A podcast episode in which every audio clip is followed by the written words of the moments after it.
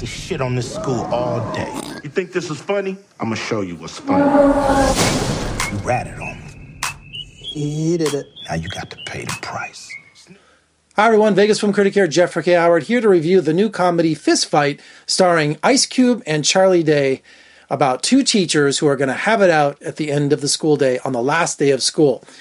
Does this sound familiar? Of course. It's kind of a twist on the high school bully thing, the Three O'Clock High. Remember that Phil Joanou directed that uh, about a kid who's going to get beaten up at the, right after school, and there's people taking bets, and there's taking, uh, you know, the kids like terrified.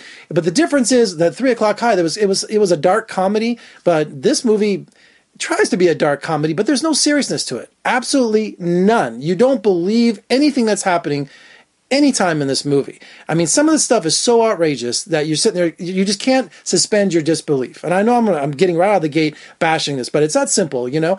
Ice Cube is this eccentric teacher who's not liked at the school, and he's been there for many, many years.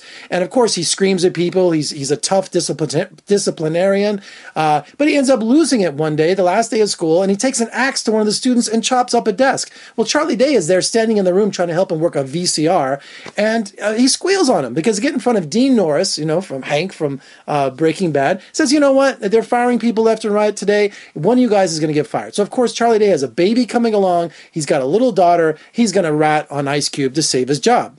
But of course, Ice Cube just goes ballistic on him, goes nuclear, and says, "You know what? At the end of the day, I'm going to beat you to a pulp."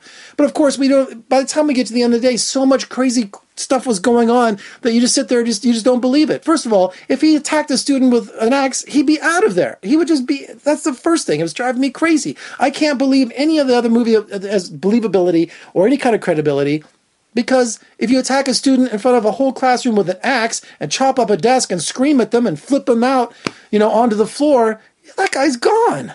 The movie is filled with dick jokes, fart jokes, drug dealing, I mean, just everything in it that just, they throw everything in the kitchen sink in this movie. And you're sitting there, you got to be kidding me. Nothing works. I mean, my audience was just sit there, just quiet. You could hear a pin drop. And Charlie Day, I usually love him. And I love Ice Cube. Trust me, I've interviewed him a bunch of times. He is the greatest guy. He really is. And I kind of like his attitude, but Charlie just, you know, as you're sitting here trying to figure this movie out, they keep crossing paths. They end up going to jail together. They end up getting bailed out. I mean, all this stuff takes place in one day. And it's just so hurried along. And you have seniors playing pranks all day, you know, horses in, in the the hallways, uh, baby oil on the floor, all these things, gluing things onto the principal's desk. I mean, so many outrageous things in this politically correct world. You would just think that the cops would come in and arrest the whole school. Glued. Something else. I got drawers filled, filled with silly string. See that? And I got a goddamn mariachi band following me around wherever I go.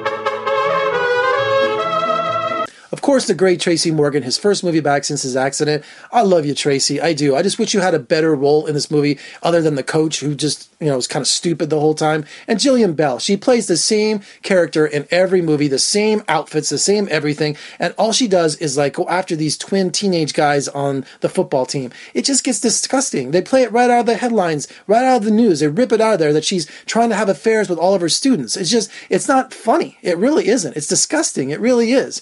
And the whole movie's disgusting. It's not funny. The only time I laughed, and you can imagine this, is when we finally have the payoff and we finally have the fight.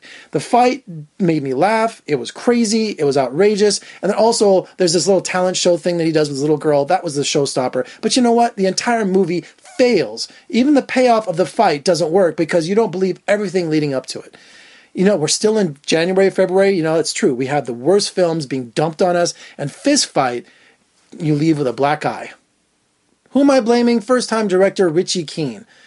Dude, what in the world were you thinking? I mean, all errors are done in pre production. That script, it just stinks. It really does. And I just, oh, and Ice Cube, I, I just think he's he's a great tough guy in this, but these guys have nothing worthy to say. It's all because of the script and it's all because of the director. I'm sorry, putting it right at your feet, Richie.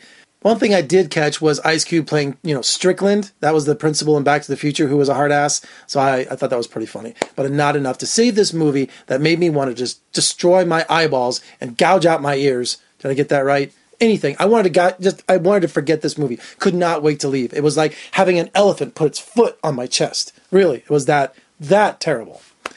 Okay, For more reviews and interviews, just surf on over to my website, vegasfilmcritic.com. Trying to get to 1,000 subscribers by Memorial Day, so please subscribe if you like what you see. Thumbs up, uh, share, comment below. I hope I'm saving you some money not to go see this monstrosity. I really do, because this movie stunk. You know, what did Roger Ebert say? They should cut up the film and you know use it as banjo picks, but it's digital, so maybe they should just erase it. I'm Jeffrey K. Howard in a really bad mood. I'll see you next time.